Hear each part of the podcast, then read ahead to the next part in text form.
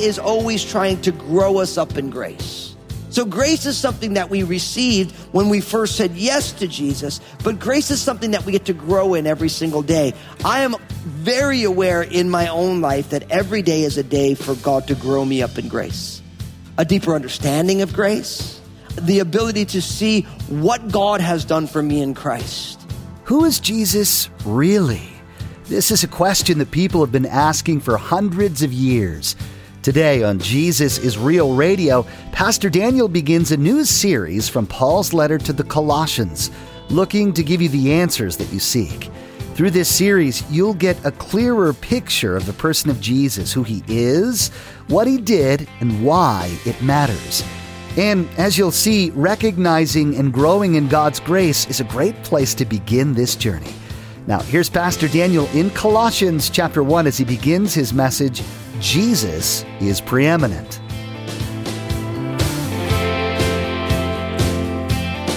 Jesus is real. So, in every generation, Jesus is the absolute most important person. But if you read history at all, what you realize is that everybody has a different take on who Jesus is. And, and, in every culture, even in our present cultural moment, there's lots of different views on who is this prophet, this rabbi that we know came from Nazareth, born in Bethlehem. It's almost like sometimes when you talk to people about who Jesus is, you're almost asking like, well, will the real Jesus of Nazareth please stand up?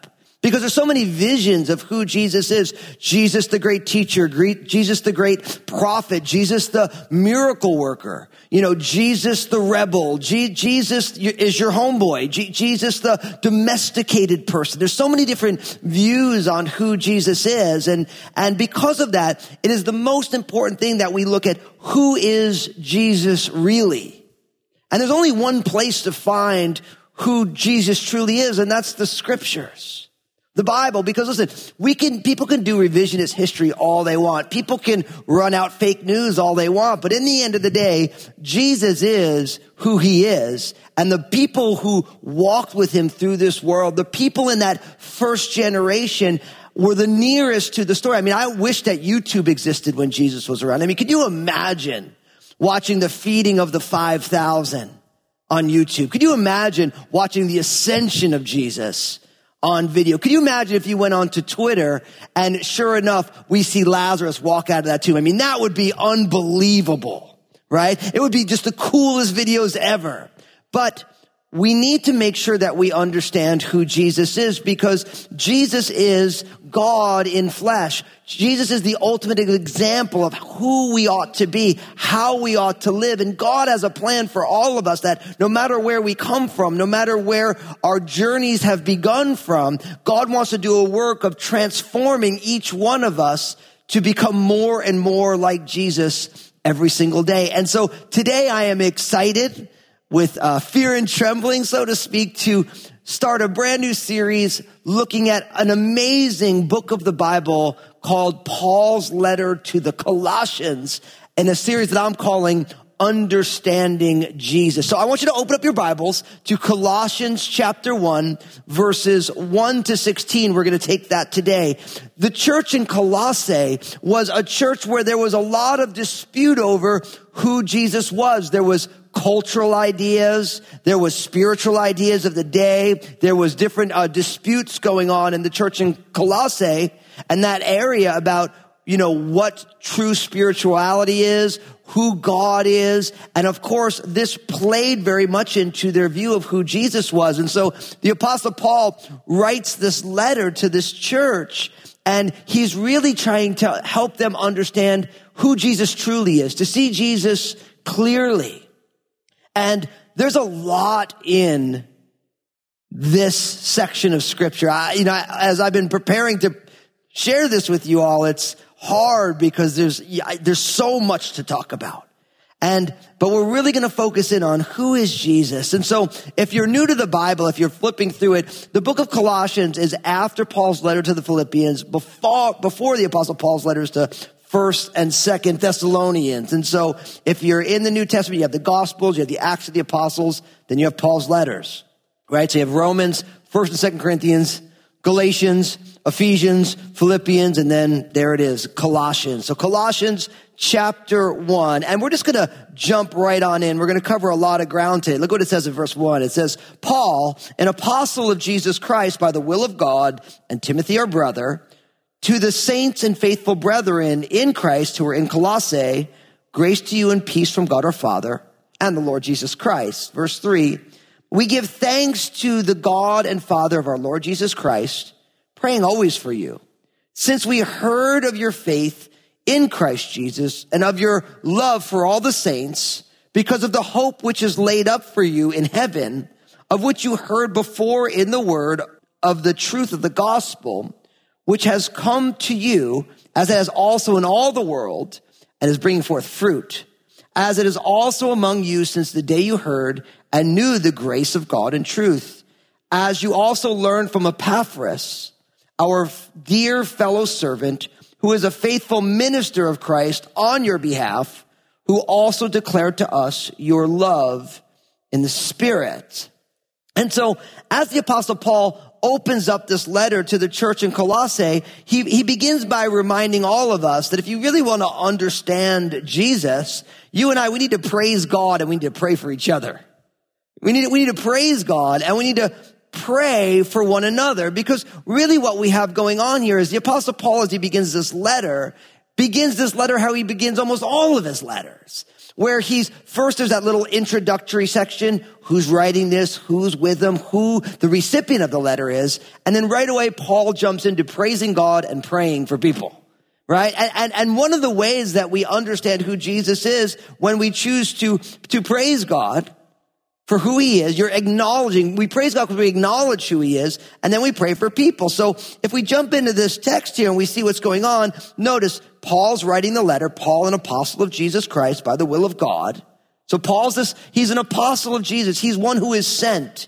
And, and it's by God's will because he sees in his own story the fact that God has done a work in him and God has called him to this. And so he's walking in the will of God for himself. And of course, he's got Timothy, his brother there. And, and Timothy got two letters written to him by the apostle Paul, first and second Timothy. He was a, a, a man who had a Jewish grandmother and a Jewish, and a Jewish mother who taught him the scriptures, uh, a Gentile father. And, and, and he was somebody who Paul had invested a ton of his life in him.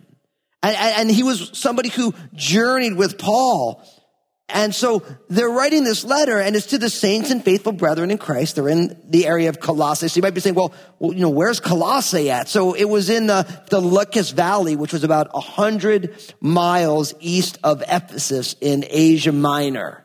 So in present day Asia Minor, it was, it was in this valley area there, and there was two other cities in the same valley, Hierapolis and Laodicea. You've heard of them in the New Testament, all in the same kind of region there in Asia Minor. And so he writes this letter to them, and as he always says, you know, grace to you and peace from God our Father and the Lord Jesus Christ. And, and this was a common greeting but it's always important, and I never want to skip it because even though maybe we've gotten to study lots of uh, Paul's letters together as you know as a church family, you maybe you've been listening to the radio or the TV, or you, you pick it up online or wherever you pick these things up. Listen, the only way to have true peace is to know the grace of God. Grace always precedes peace. See, and that's why it's important for us to remember that because everybody wants peace. But really, it's impossible to have peace without understanding the grace of God that comes in Christ. And so the ordering of the words, grace to you and peace, it's the proper order. And because true grace comes from the Father by the Spirit because of Jesus. Right? And so you need to know the grace of God. And one of the things that I love so much about who the Lord is, is that God is always trying to grow us up in grace. So grace is something that we received when we first said yes to Jesus, but grace is something that we get to grow in every single day. I am very aware in my own life that every day is a day for God to grow me up in grace.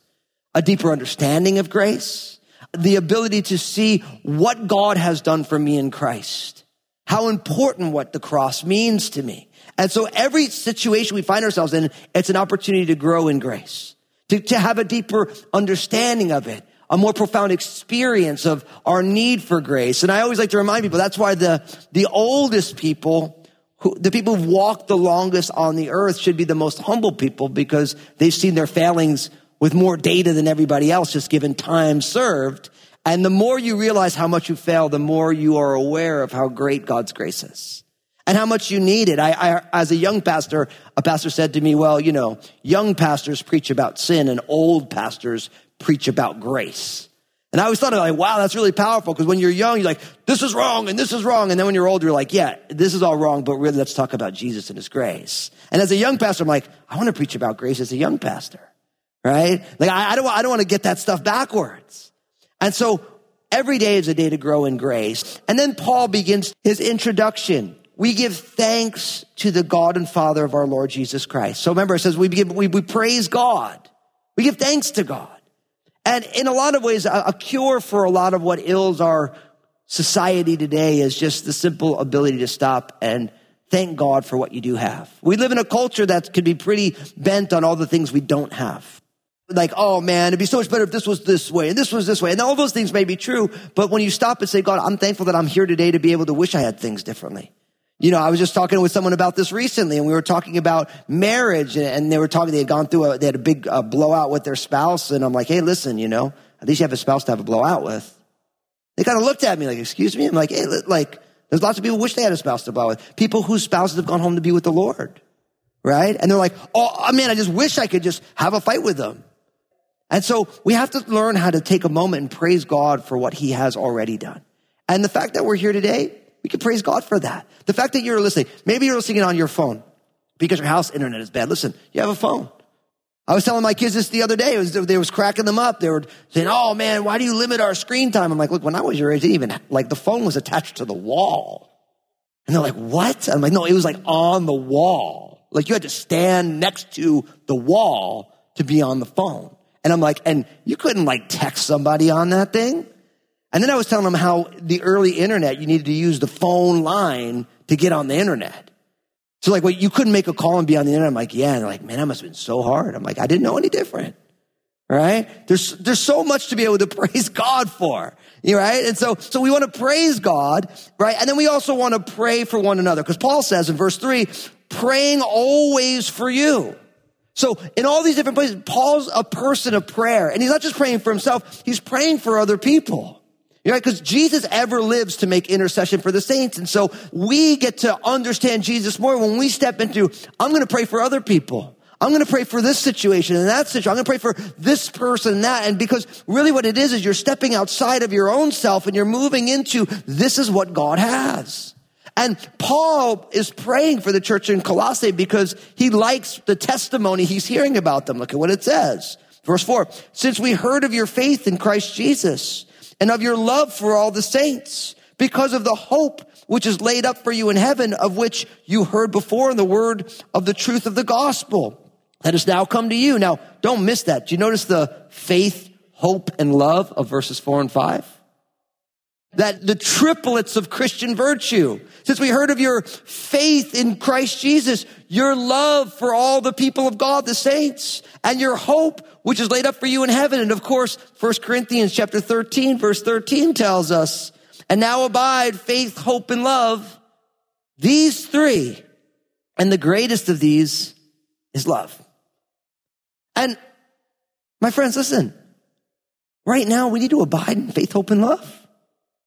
These three, the three triplets of Christian virtue. Now, what I love so much, of course, our, faith is in the Lord Jesus Christ. And so in a sense, you know, faith is upward towards God, right? So, so we have faith in, we have faith in Christ. So it's, faith is that upward component of it. And then of course, love is our outward component. The love for all the saints. Now, you guys know where I'm going with this. If you've been around crosses at all, I love talking about upward, inward, and outward because we get it from Jesus' greatest commandment. We live upward, inward, and outward right? We, we love the Lord our God. We love our neighbors outward as we love ourselves. And so if faith is upward and love is outward, what is hope? Inward. Hope's a disposition of the heart that, that knows that God is doing a work and that the story is not yet written.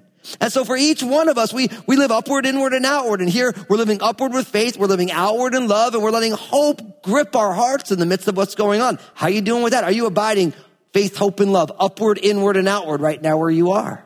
We should be praying for one another for that. Will you do me a favor? Will you pray for me with that? I'll pray for you with that. Lord, that you would let us live upward, that we would have the simple faith of children in Jesus, that we would live outward by loving people, loving the saints, and that, Lord, that we would live inward and we would let that hope captivate our hearts so that we move through this world differently, like the church in Colossae. You know, and then the last thing I want to bring out right here in, in this section, because there's lots of ground to cover. Notice in verse seven, as you also learned from Epaphras, our dear fellow servant. Most people would say that Epaphras is the person who founded the church in Colossae. God used him as the faithful minister to them. And Epaphras also shared with Paul and Timothy in verse 8, who also declared to us your love in the Spirit. And don't miss the fact, faith, hope, and love, it comes through the ministry of the Holy Spirit. So again, just as you can only have peace if you first have grace, we can only abide in faith, hope, and love through the ministry of the Holy Spirit who dwells in us because of our faith in Jesus. And so if right now you're like, but my faith is really waning. I don't have a lot of love for people and I'm not really hopeful. Then you have to say, Oh Lord, will you do a work of renewal, a revolution of my heart by your spirit? Lord, will you, will you fill up the, the empty places? Will you do a work in me, God? Because this all happens through the ministry of the Holy Spirit. Now, picking up in verse nine, it says this, again, Colossians chapter one, for this reason, we also, since the day we heard of it, do not cease to pray for you and to ask that you may be filled with the knowledge of his will in all wisdom and spiritual understanding, that you may walk worthy of the Lord, fully pleasing him, being fruitful in every good work and increasing in the knowledge of God, strengthened with all might according to his glorious power for all patience and long suffering with joy, giving thanks to the Father who has qualified us to be partakers of the inheritance of the saints in the light. Now, as Paul unpacks more how he's praying for the church in Colossae, really what we learn here is that if you want your life to res- reflect who Jesus is, we should seek to be filled and fully pleasing. We should seek to be filled and fully pleasing because this is exactly what Paul is praying for the church in Colossae. He's praying that they would be, notice, that they would be filled with the knowledge of his will and all wisdom and spiritual understanding. So a great, you want to pray for people?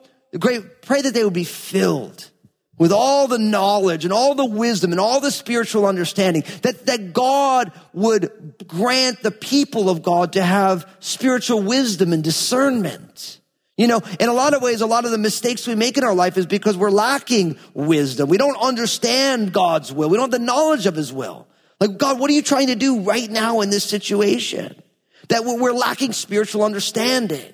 So we should be praying that we should be filled with these things. And that because we're filled with the knowledge of his will, wisdom and spiritual understanding, then we live our lives being well pleasing or fully pleasing to God, that you may walk worthy of the Lord fully pleasing to Him. And for, it's one of the great differences between somebody who believes in Jesus and is following Jesus and someone who's not. It's the question of who are you trying to please in this world? Because for most of us, we're trying to please, maybe it's our parents, which isn't necessarily a bad thing, depending on what they want for you. Maybe it's a spouse, maybe it's a friends or a peer group or some idea of this is the person I'm supposed to please. But for the person who has put their faith and trust in Jesus, when we call Jesus Lord, really what we're doing is we're saying, I want my life to be fully pleasing to you, Jesus, even if nobody else is pleased with me. Like, Lord, your will is the most important thing. And so, God, I want not just my belief structure, but the way that I walk through this world to be worthy of you, fully pleasing to you. And I think that that's something that's really, really powerful. You have to ask yourself, who are you really trying to please right now? Because I, listen, I've been living in this world long enough and I've had enough experience to realize that like you can believe in Jesus, but not really be too focused on pleasing him. You're trying to please everybody else. I want people to like me. I, I, want people to think well of me. I want people to say nice things about me. Or if I do this, then they'll stop nagging me. We have all these reasons we make decisions.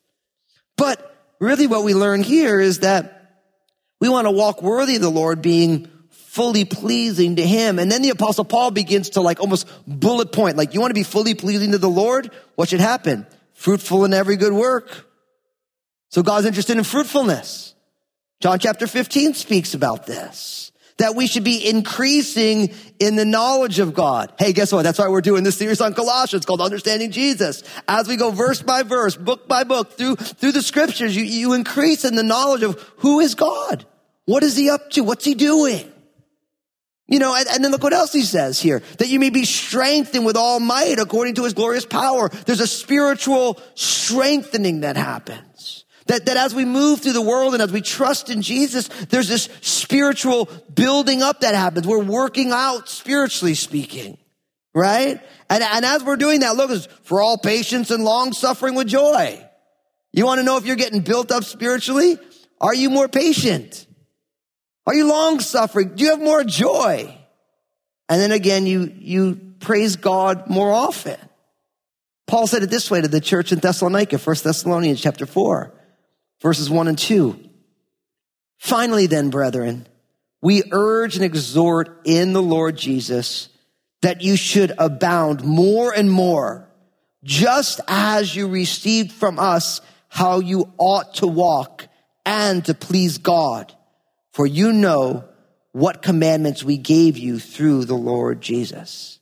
See, God is pleased by the ways that we move through this world, our walk. You know, in the Hebrew, it's the idea of the, of the journey, the path, right? And, and that following Jesus is a journey through different stages and situations of life. And we want to carry ourselves through this journey that we're on in a way that is well pleasing to the Lord. That would, Lord, this is how you want me to handle this situation. So we need to make sure that we are seeking to be filled up with Him and fully pleasing to the Lord. Now, as we move on to verse 13 here, Colossians chapter 1, what it says. He has delivered us from the power of darkness and conveyed us into the kingdom of the Son of His love in whom we have redemption through his blood, the forgiveness of sins. He is the image of the invisible God, the firstborn over all creation. For by him, all things were created that are in heaven and that are on earth, visible and invisible, whether thrones or dominions or principalities or powers. All things were created through him and for him. And he is before all things and in him all things consist. He is the head of the body, the church, who is the beginning, the firstborn from the dead, that in all things he may have the preeminence. Jesus is real. When you pray for others, what do you pray for? Today, Pastor Daniel shared that Paul prayed that people would be filled with spiritual wisdom and understanding. He knew that as God fills you up, you'll walk closer to Him. And when your beliefs and your actions follow after God's heart, you'll be fully pleasing to the Lord. Pastor Daniel reminded you that you serve an audience of one. It's really easy to want to live to please the people in your life, but getting God's stamp of approval is far more important. Everyone needs a little encouragement to get through their day, and we have a way to provide that for you. Pastor Daniel has some excellent advice, truth, and love to share in his two minute messages available on Facebook, Instagram, and Twitter. Just go to JesusIsRealRadio.com and click on the social media links to find them. You won't be disappointed, and your day just might get a little brighter. Hey, everybody, this is Pastor Daniel Fusco from Jesus is Real Radio. I'm so excited about what Jesus is doing through this ministry to change lives and restore his people. Would you consider partnering with us as we continue to share the message of Jesus here on Jesus is Real Radio? You can find out more and donate securely online at jesusisrealradio.com. Thank you for prayerfully considering this. Next time on Jesus is Real Radio, Pastor Daniel will continue looking at what Paul has to say about who Jesus is. As we dive deeper into the book of Colossians, you'll find that Jesus is the great deliverer. Through the redemption and forgiveness that he offers, Jesus moves people from being an enemy of God to a member of his family. You've been listening to Jesus is Real Radio with Pastor Daniel Fusco of Crossroads Community Church. Pastor Daniel will continue teaching through this series called Understanding Jesus. Until then, may God bless.